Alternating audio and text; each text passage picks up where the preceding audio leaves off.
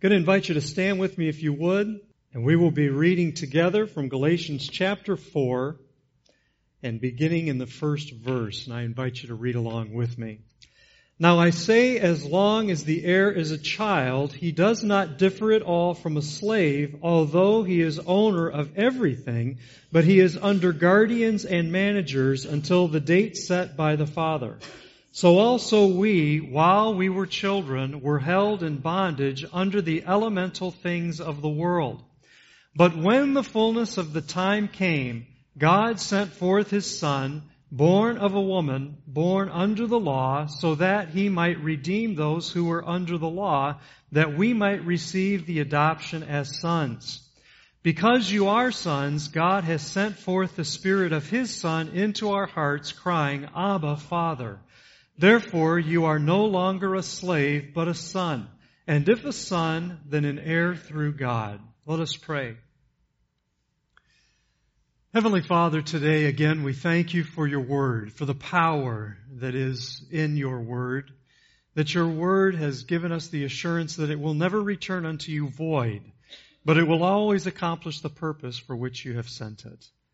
Today, Father, we pray that your word would impact our lives in a powerful and eternal way.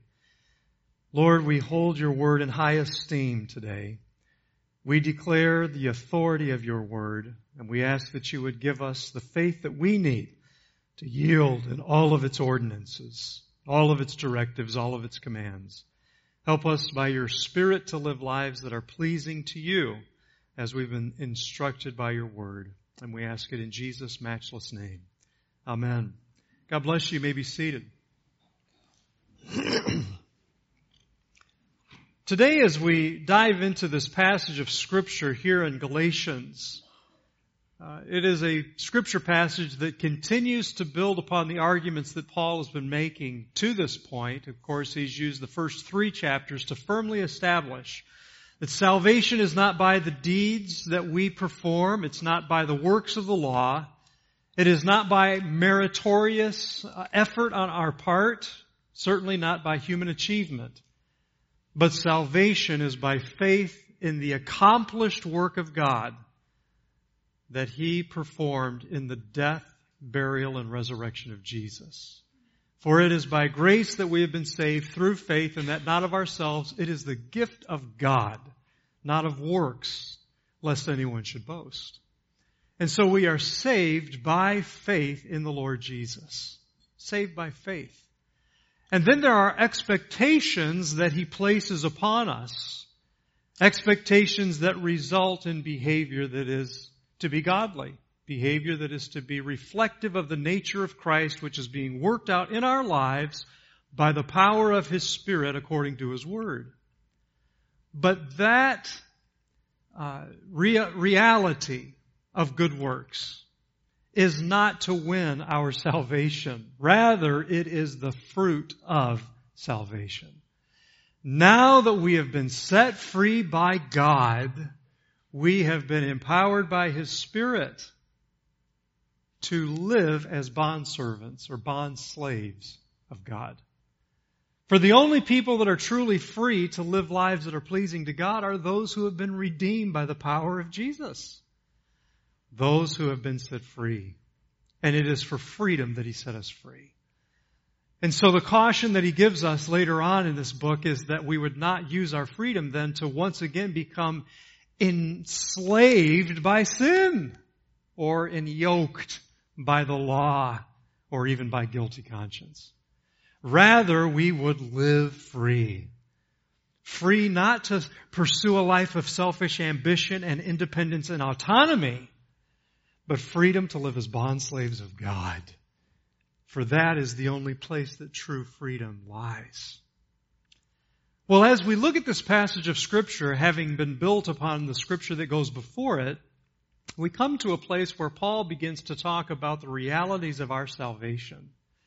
And this is certainly not a comprehensive teaching on salvation, and yet there are three truths or three realities concerning our salvation that we see set forth so beautifully in this passage of scripture. And so this morning we're going to take a look at these three realities of salvation, and we begin by considering the first one, our former slavery. Our former slavery.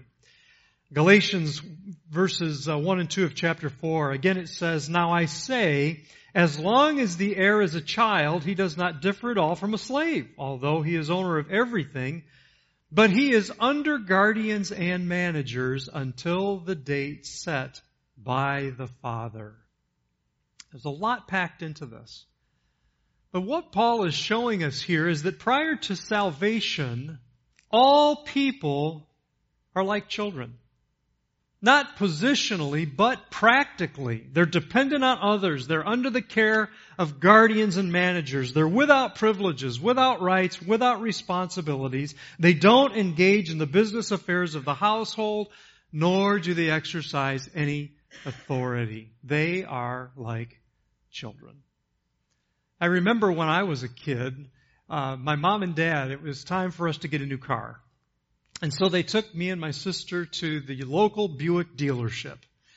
And we went in and we started looking at cars and kicking tires and dad found this beautiful, big Electra 225. How many of you remember the Electra 225? Yeah, alright. We're dating ourselves. beautiful land yacht. And my sister and I were just enthralled with this beast of a car. I mean, the Speedo read 120. And it worked. But that's a story for another day. Had a big V8 with a four barrel carburetor and it rode like a, like a Cadillac. Well, I was going to say like a Cadillac. It rode like a Buick. And my sister and I, we got in that car and we were bouncing up and down in the back seat. Dad, buy the car, buy the car. Have one of those big windows where you could stretch out and sleep on a road trip without fear of a ticket because there were no seatbelt laws. And so one of us would lay down in the back seat, the other would stretch out on that back window, or if we wanted to, we'd lay on the floorboard. And, I mean, it was just a big, beautiful car. You see, my sister and I, at that age, had not learned the important components of negotiation. That even when you're jumping up and down on the inside, you're supposed to remain stoic. You're supposed to act like, well, you know, it's, it's a, it's a fair car. It's, it's nice as, as far as cars go. But the last thing you're supposed to do is just go out of your mind, right? So we were going out of our minds. But it really didn't matter. Oh, dad bought the car. But dad did not buy the car because me and my sister were thrilled with the car. He bought the car because he liked the car and he and mom felt like this would be a good uh, expenditure. They needed a good dependable car. Buick had a good reputation. What I'm saying is that as children, we did not exercise authority in the business affairs of the family. Because dad could have just as easily said, well, I appreciate the fact that you kids like this car, but mom and I have decided it's not the one for us. And that would have been the end of the discussion. There wouldn't have been any further bargaining or negotiating, at least if dad gave us the look or the tone, which meant that's it. This is what we're doing. And so Paul is saying that we were like children. We were like kids, that we were under the care of guardians and the care of managers, without privileges and rights, and certainly without authority regarding the family affairs. We were like children. But then he likens the children unto slaves. And in other places in the New Testament, he goes beyond saying that we were like slaves to say flat out with great clarity, you were slaves. We were slaves of sin and slaves of corruption, he tells us in Romans. That we were slaves of the fear of death, the writer of Hebrews says. According to the Bible, human beings are slaves. And that's a concept that is probably repugnant to our Western civilization sensitivities. But we are slaves. We're slaves.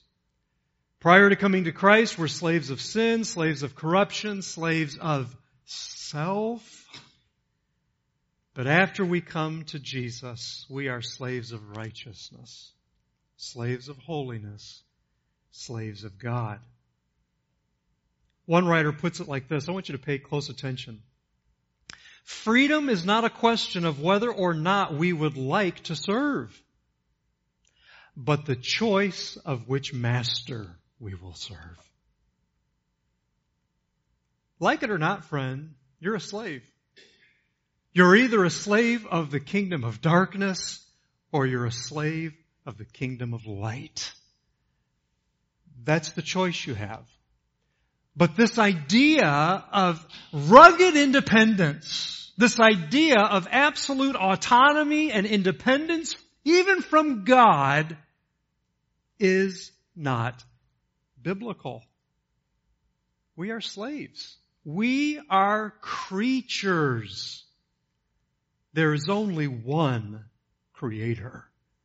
Only one who has the authority, the right, and the wherewithal to do what he wants with his creation. Everything else is created. I think it was Luther that referring to the devil who he, he said even the devil is God's devil. I want you to hear that. Satan's not sovereign. Jesus Christ is the sovereign Lord of the universe. He has a name that is higher than every name. That His name is far above every principality and power. He is the King of kings and the Lord of lords. So before salvation, we were captives of sin, slaves of selfishness. But in Galatians, Paul speaks of another kind of slavery, slavery to the elemental things of the world. And so again, here in verse 3, he says, So also we, while we were children, were held in bondage under the elemental things of the world. You see, before Jesus came, the Jews were under bondage to the written law but the Gentiles under bondage to the law of conscience. Just two different ways of seeing the same experience. Slavery, bondage. You see, salvation was coming, the kingdom was coming, the inheritance of the promise was coming. But before it came, people were like children. Not mature sons capable of inheriting a promise, but under bondage to the law. And that is still true today. People who don't know Christ are under bondage to the law, slaves to the law, captives to the law, condemned by a guilty conscience. Why do you think the alcoholism rate is as high as it is? Why do you think that the abuse rate of, of uh, you know, drugs is as high as it is. People trying to self-medicate. They're under bondage to the law or under bondage even to the law of conscience. The Jews under bondage to the Mosaic law, the Gentiles under bondage to the law of conscience, but all under bondage. All like children or even slaves. But of course the good news is People don't have to stay that way. Can you say amen? Through Christ Jesus, we've been set free from the law of sin and of death. We've come into full spiritual maturity through the sacrifice of our Lord. Adopted as sons of God, receiving the inheritance of the promise. Praise the Lord.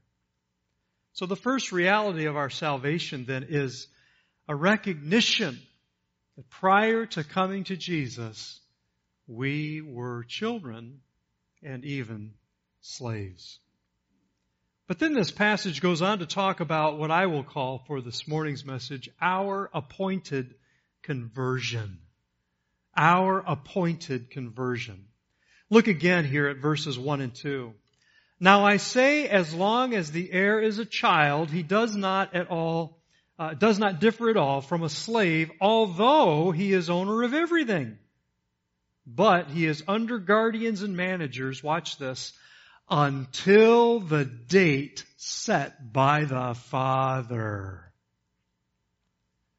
Does it say until the date set by the penitent sinner? No. Who set the date? The Father.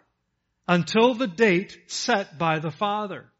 And this, of course, uh, another way of saying this that we see in scripture and other places is until the fullness of time.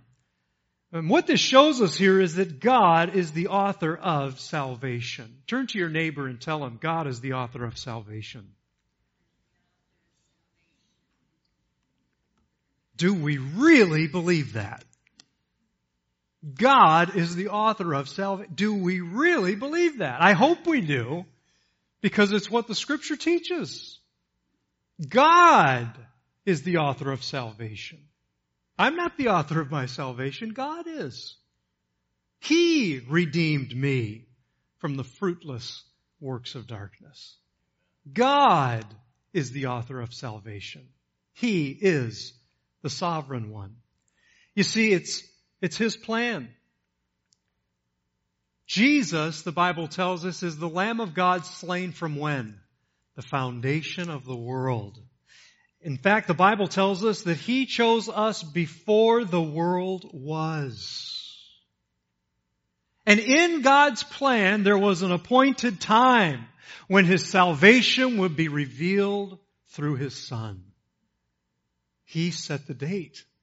In the fullness of time, God sent forth His Son, born of a woman, born under law, to redeem those under the law. The fullness of time. So what were the factors that went into time coming to a place of fullness? Planet Earth coming to a stage of preparedness to receive the Son. What was, what did that look like? What were the elements that went into it? Well, I believe that there are some elements that we can see that were apparent and probably those that are beyond our understanding this side of heaven. But some that we can look at from a cursory uh, review of history would be things like the rise of Alexander the Great. Well, what did that have to do with it? Well, think about it. Alexander the Great, through military force, extended the Greek language across the globe, at least across the known free world, paving the way for the rapid spread of the gospel in the tongue of the people. It was in the fullness of time. Another aspect would be the Roman Empire. You've heard me talk before about the Pax Romana, the peace of Rome. It was an incredible time when the great military power of Rome extended the greatest period of peace that the world had known to that time. That with relatively small uh, combat, small military action, because of its tremendous and intimidating power, Rome had expanded and had stretched out the tent stakes of the empire. And then for almost three centuries, there was relatively little major combat. The Pax Romana. Again, it would provide the opportunity for the gospel to be spread. But even more than that were the Roman roadways. How many of you have ever been overseas to see some of the great highways built by Rome? It's amazing that even today you can ride on them. Even today you can walk on them. Major roads that were constructed way back in the Roman Empire. In fact, Rome built no less than 29 military highways that radiated out from the capital. 29 that just radiated out from the capital, going to the points where the Roman Empire had stretched its influence. There were 372 great roads covering 250,000 miles, their major roadways. And 50,000 miles of those roadways were paved with stone. Think about it. And we think the American roadways was a big deal. And we did all of that, which was a big deal, but we did all of that with power tools and power equipment. Huge land movers, right? That roadway system helped to facilitate the spread of the gospel following the resurrection of Jesus Christ. It was the fullness of time. Listen, friends, God knows what He is doing. And when he brought humanity and human civilization to full ripeness, he said, now it is time. And he sent forth his son, born of a woman, born under law, to redeem those under the law.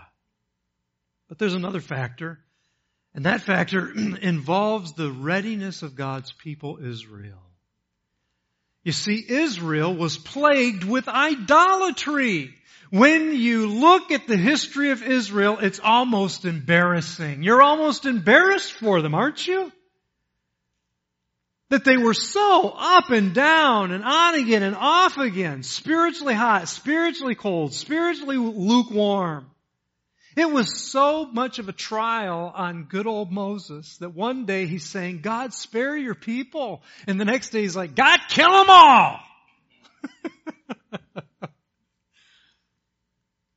But at the point when Jesus was to come, Israel had returned to the homeland from Babylonian captivity. And do you know what? They never again returned to idolatry. God had used the heavy handedness of Babylonian captivity to purge them of their idolatrous ways. And even though they weren't living according to Judaism, the way God would have liked to have seen them. In other words, understanding that these are types and shadows of the Messiah who is to come. But we come to God by faith in what He's declared. Even so, they were looking for Messiah. It was the fullness of time. At the right time, God sent His Son. And so we see that God is the author of salvation. But what we also notice here is that God is the primary actor in salvation. He's not a supporting actor. He's the primary actor in salvation. We need to hear this because this is like rubbing a cat backwards. I won't ask for a show of hands of how many of you have done that, have done that as a child, but it can be a very unpleasant experience both for the cat and for you.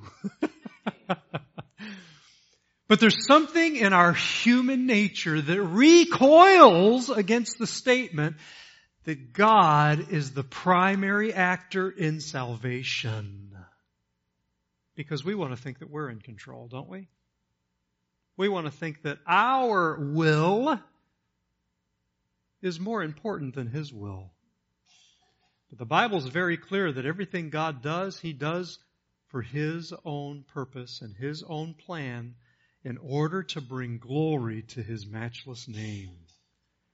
The earth is the Lord's and the fullness thereof, the nations and they that dwell therein. Who is the clay to tell the potter what he can do? Friends, we have this egocentricity that is innate to the human nature. It is not about us. Creation is for His glory to the glory of his matchless name. So not only is God the author of salvation, God is the primary actor in salvation. Not a supporting actor. This was his plan. This was his purpose. This was his objective. And it was an eternal objective. In fact, it was always God's intention to create for himself a people and to do so for his own glory. That's why. That's why he creates a people for his own name. It is for his glory. This was the thought behind uh, the words of Isaiah in Isaiah 25. O Lord, you are my God. You have worked wonders, plans formed long ago with perfect faithfulness. You see, in the days of old, God chose Abraham to be the father of the faithful. Chose him right out of an idolatrous situation. Chose him from a home that many scholars believe was the home of an idol maker. The Terah made idols to a foreign God. And yet God in his mercy looked at Terah's son Abraham and said, this is the one. He's the one that I'm going to use. And it wasn't because Abraham was righteous in himself. It's not that Abraham had any inherent holiness. He didn't. He went on to lie even after he was already called the friend of God. Then when he get in a tight situation, instead of trusting the Lord, he would lie. And yet God said, nope, he's the one. He's the one I'm going to choose to be the father of the faithful. Psalm 135 and 4 says that God chose Jacob for himself. Deuteronomy 7 6, he chose Israel for his glory. He chose them, he redeemed them to be his holy people, and he did all of it for his glory.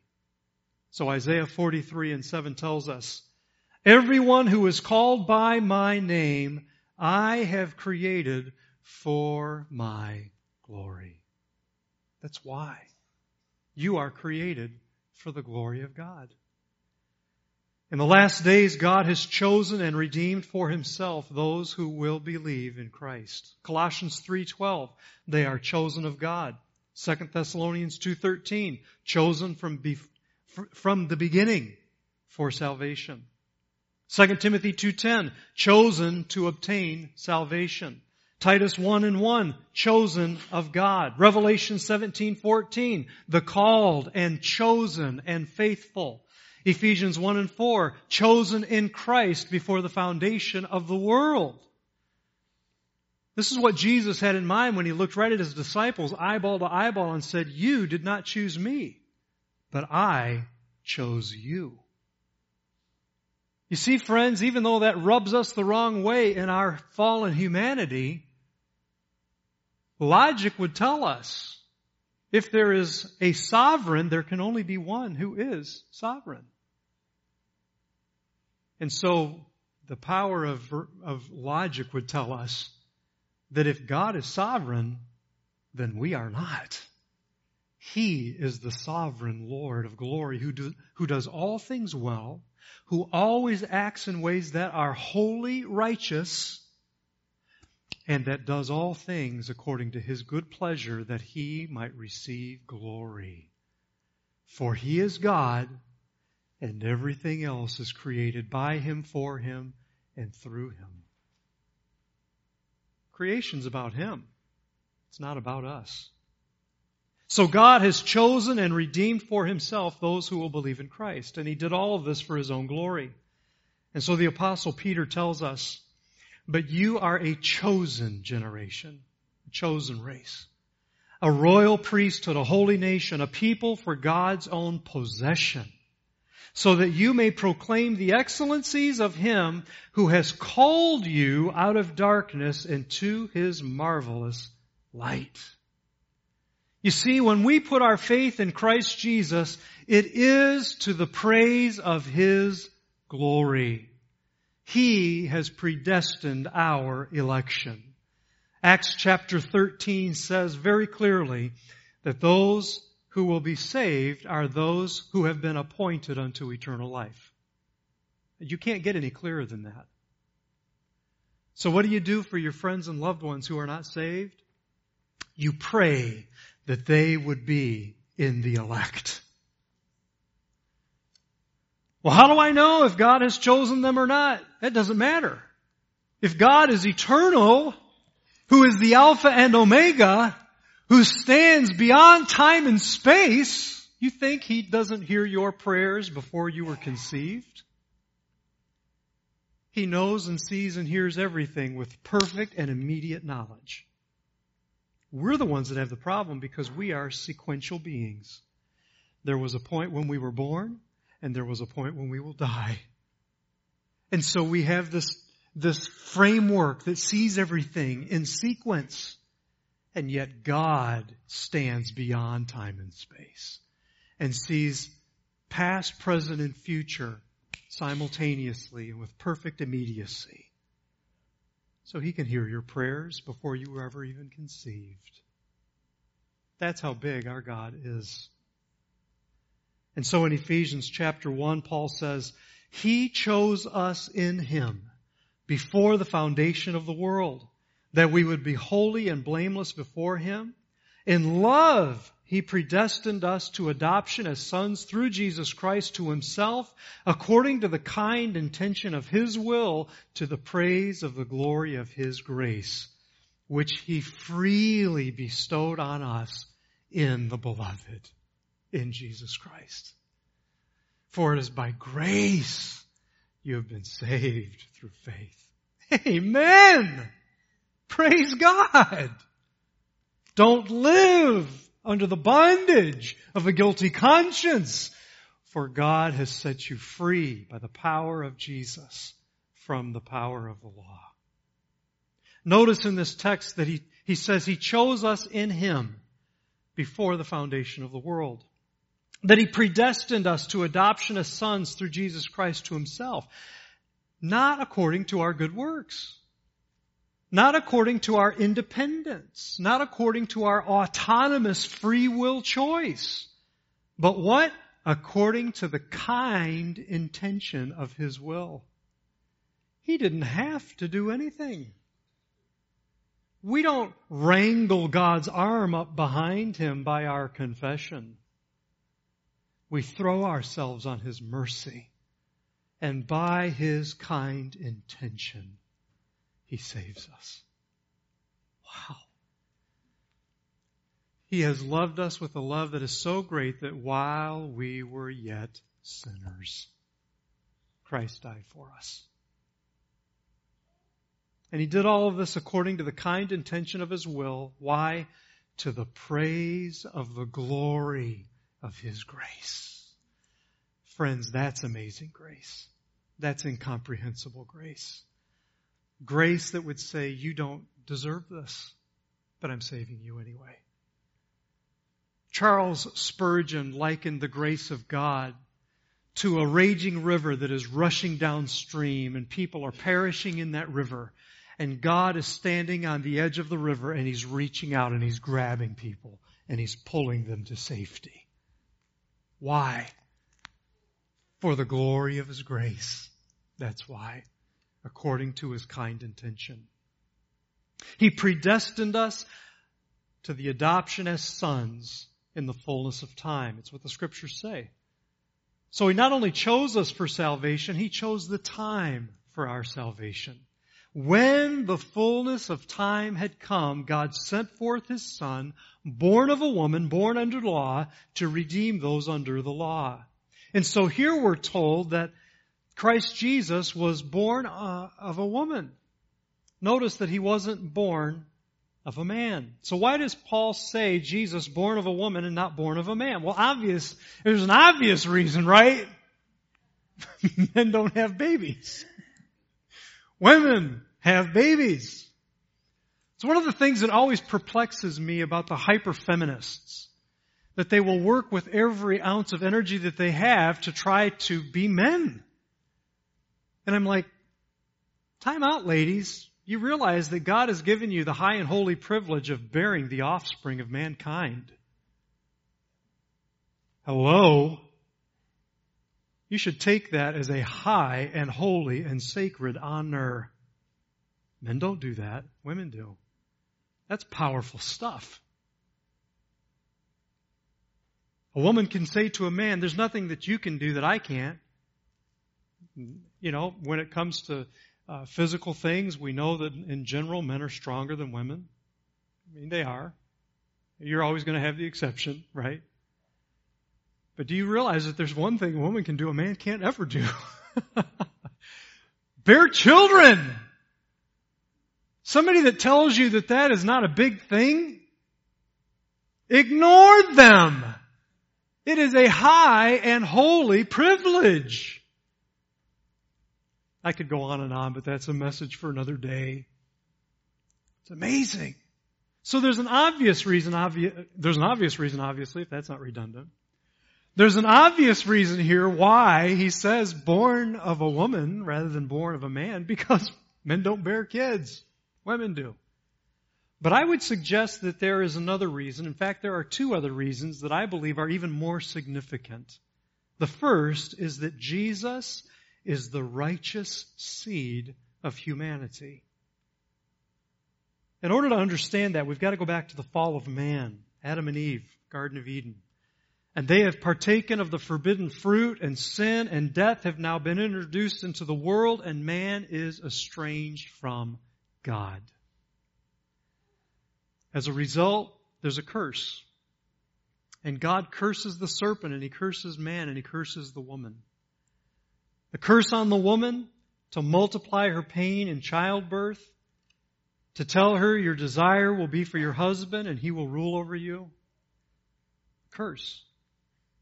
The curse on the man is the curse on the ground, the curse on his work, that now it is with great toil and by the sweat of his brow that he will be able to produce. And of course, death to not only he and his wife, but to all humanity. For in Adam all die. But then my favorite part, his curse on the serpent. I get some sick pleasure from this. his curse on the serpent, his curse on Satan. He says to the serpent, I will place great enmity between the woman and you, between the woman's seed and you.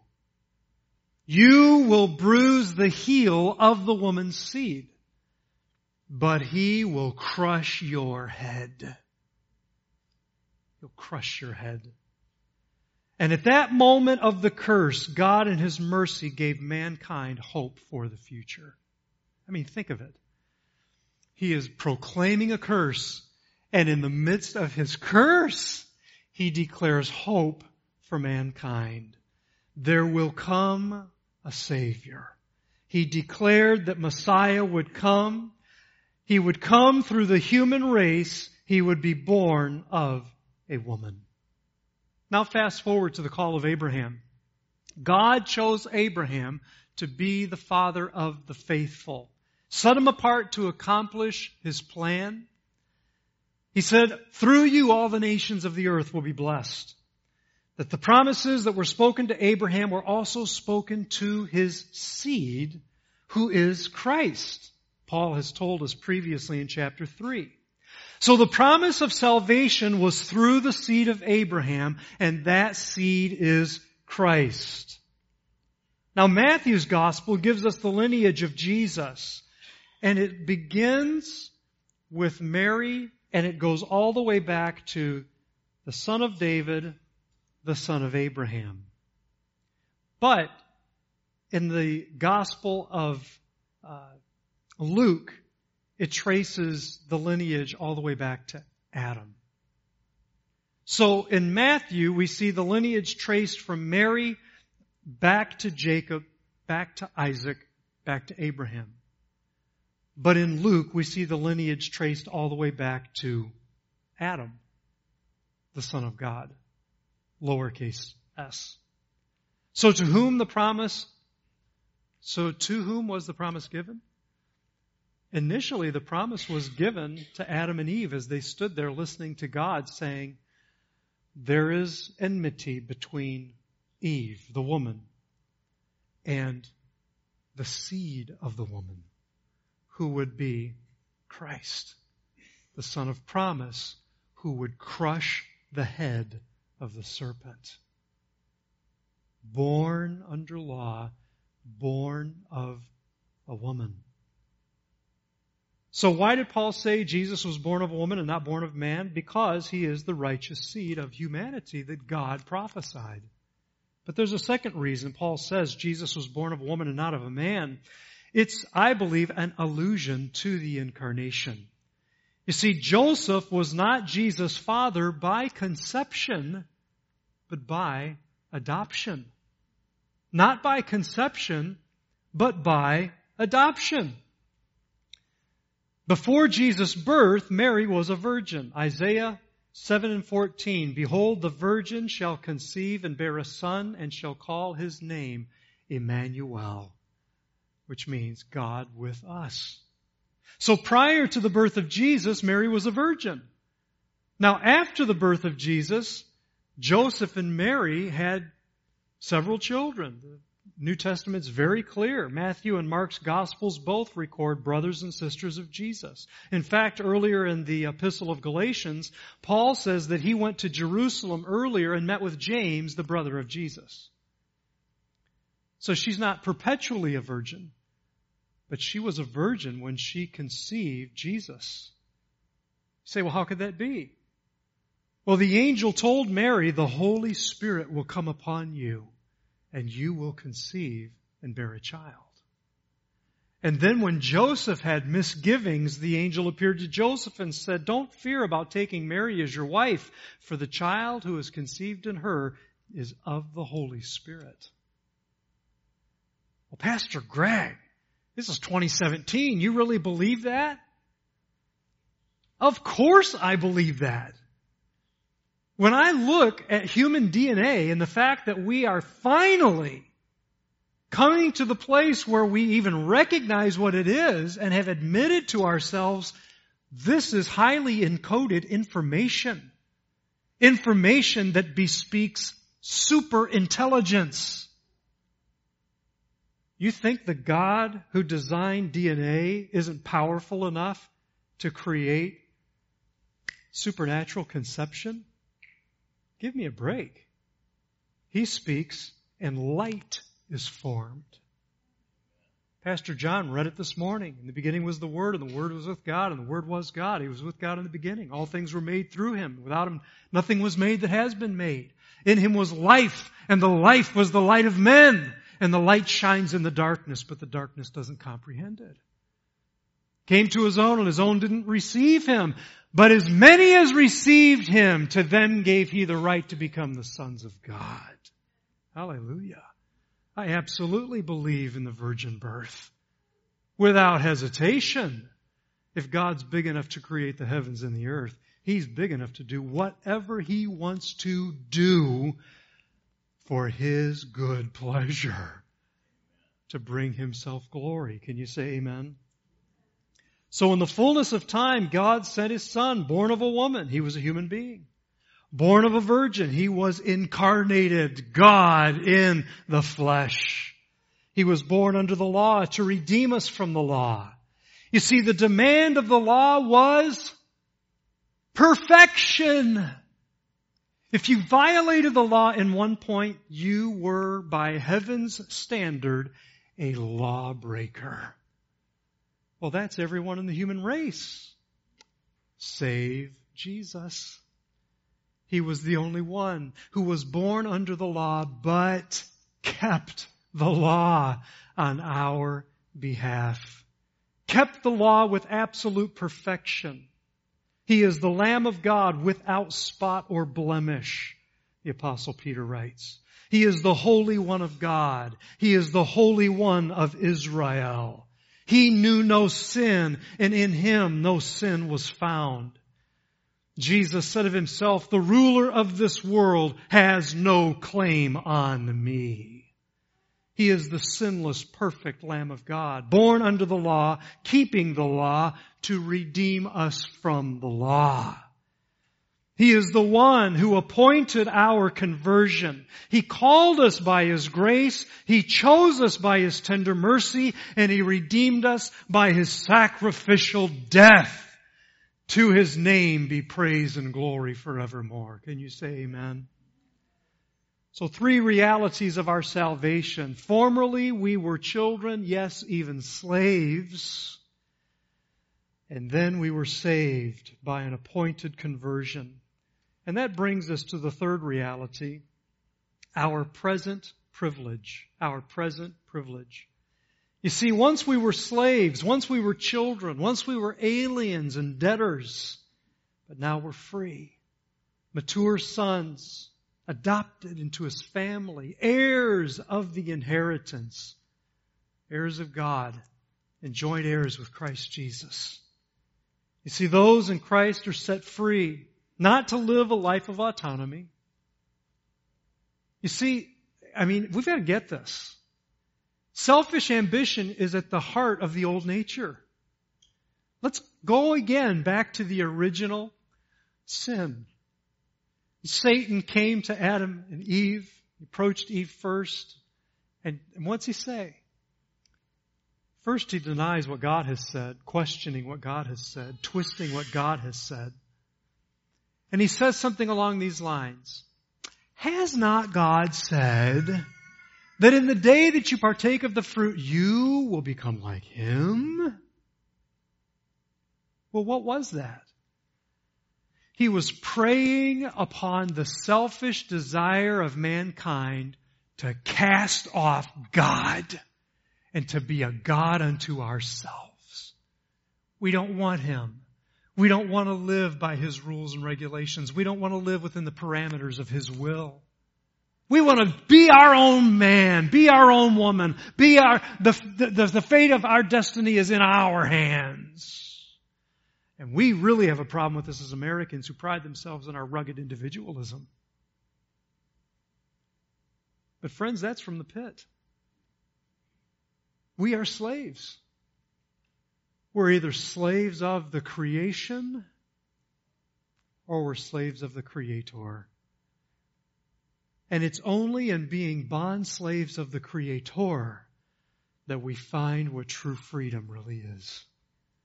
Now we can cast off the dominance and the bondage of sin and live for His glory and find in that a richness of life that doesn't exist anywhere else. For we've been created for His glory. Can you say amen? He set us free to serve Him, set us free to pursue holiness, set us free to obey the Father's will. And so again, the apostle Peter tells us in 1 Peter 2 and 16, act as free men and do not use your freedom as a covering for evil, but use it as bond slaves of God. So now having been liberated in Christ, we are free to what? Serve God. And this position of freedom is completely opposite to our prior position. Because you're sons of God, you're redeemed, you're adopted, you're heirs of God, you're joint heirs with Christ Jesus. God has sent His Spirit, the Spirit of His Son, into our hearts whereby we cry, Abba Father. Think of it. Now the God who was far off, who had separated Himself because of sin, our sin. Why did He do that? To protect us you realize that if we are sinners in the presence of a holy God, we'll be annihilated in an instant? How would you like to go out into eternity in that condition? An immortal being who now suffers in torment because you had the unfortunate opportunity to enter into the presence of a holy God with sin. That's what happened. Look back at the Old Testament. Look at the New Testament. Ananias and Sapphira lied to the Holy Spirit and were struck dead at the altar of God. Struck dead in the New Testament church. Paul said, when you're partaking of the Lord's Supper, be careful. Examine your hearts because there are some who are sick and even dead because they have handled the things of God in a way that is irreverent. A holy God so he protects Adam and Eve by expelling them from the garden and putting a flaming torch there at the garden, held by a holy angel. Stay out of my presence. But now, because of his tender mercy, he sends his holy son to become sin for us and to bear in his body on the tree our guilt, our condemnation, our filth the horror of the cross for Jesus was not the physical suffering. It was the incomprehensibility of the Holy One of God becoming sin for us and being cast from the Father's presence. My God, my God, why have you forsaken me? But He did it for us. And now this holy and transcendent God we call Papa an intimacy with God, where we are invited by the Lord Himself to come boldly before the throne of grace to obtain help and mercy in time of need. Wow. Friends, if that grace isn't amazing, I don't know what it is. He sends His Spirit into our hearts where there's intimacy now. He sends His Spirit into our hearts where now there's empowerment. There's spiritual guidance. There's enablement to live lives that please Him. We're no longer slaves, but we are free from sin's dominion, free from a guilty conscience, free to partake of our divine inheritance in Christ. Can you say amen? So let's tie up some loose ends this morning, and as we close, consider a couple of implications of sonship The first is personal responsibilities. And there's a number of them. But very briefly, we have a personal responsibility in our thinking. You see, before salvation, we were hostile in our minds toward God, the Bible says. Now we have the mind of Christ, Paul tells us in 1 Corinthians. He goes on to tell us in Philippians 4, we are to think on those things that are true and honest, those things that are just and pure, lovely, those things of good report, those things that are virtuous and things that are praiseworthy. That That's what we're to think on. That's what we're to saturate our minds with. To set our affections on things above and not on the things of earth. And listen, friends, this is the essence of spiritual warfare. The essence of spiritual warfare is not you screaming at the devil like a madman or like a raving lunatic. That is not what spiritual warfare even is. And one of these days I'm going to take a message to talk about that at length. But let me tell you what the essence of spiritual warfare is, not according to the vain imaginations of men, but according to the Word of God. It's found in 2 Corinthians chapter 4. Think about this. The battlefield for man's soul is the mind. It's the heart of man. Keep that in mind as I read this. For the weapons of our warfare are not of the flesh, but divinely powerful for the destruction of fortresses. And then he goes on to describe what those fortresses are. We are destroying, listen to this, speculations and every lofty thing raised up against the knowledge of God, and we are taking captive every thought captive to the obedience of Christ. That's the essence of spiritual warfare. Taking control of your mind, being renewed in your mind by the washing and regenerating power of the Word of God. But also in our behavior we have responsibility. 1 Peter 1. As obedient children, do not be conformed to the former lusts which were yours in your ignorance. But like the Holy One who called you, be holy yourselves also in all your behavior, because it is written, You shall be holy, for I am holy. See, that's not a suggestion. That's a command. We are commanded to pursue personal holiness. That's a command of God. A command from the creator of the universe who has redeemed us, not with things like silver and gold, but with the precious blood of Jesus Christ. We have kingdom responsibilities as well. Kingdom responsibilities. We are responsible to the king. He tells us, whoever would come after me, let him take up his cross and follow me. That's what he says. What he's telling us is that we have to take selfish ambition and sacrifice it. We have to sacrifice selfish ambition. We have to consider our lives not our own, but rather bought with a price. We are the possession of God. We are His bond slaves. And so we say, Lord, whatever you want, that's what I want to do. Now, I don't want to cheapen this, but I do want to give you an illustration from modern time. It's from Star Wars. so some of you will appreciate this. but there was a time in Star Wars, it's so interesting how the Lord shows me things of a scriptural nature sometimes, even when I'm watching a movie and I'll see it and go, wow, that's a great illustration.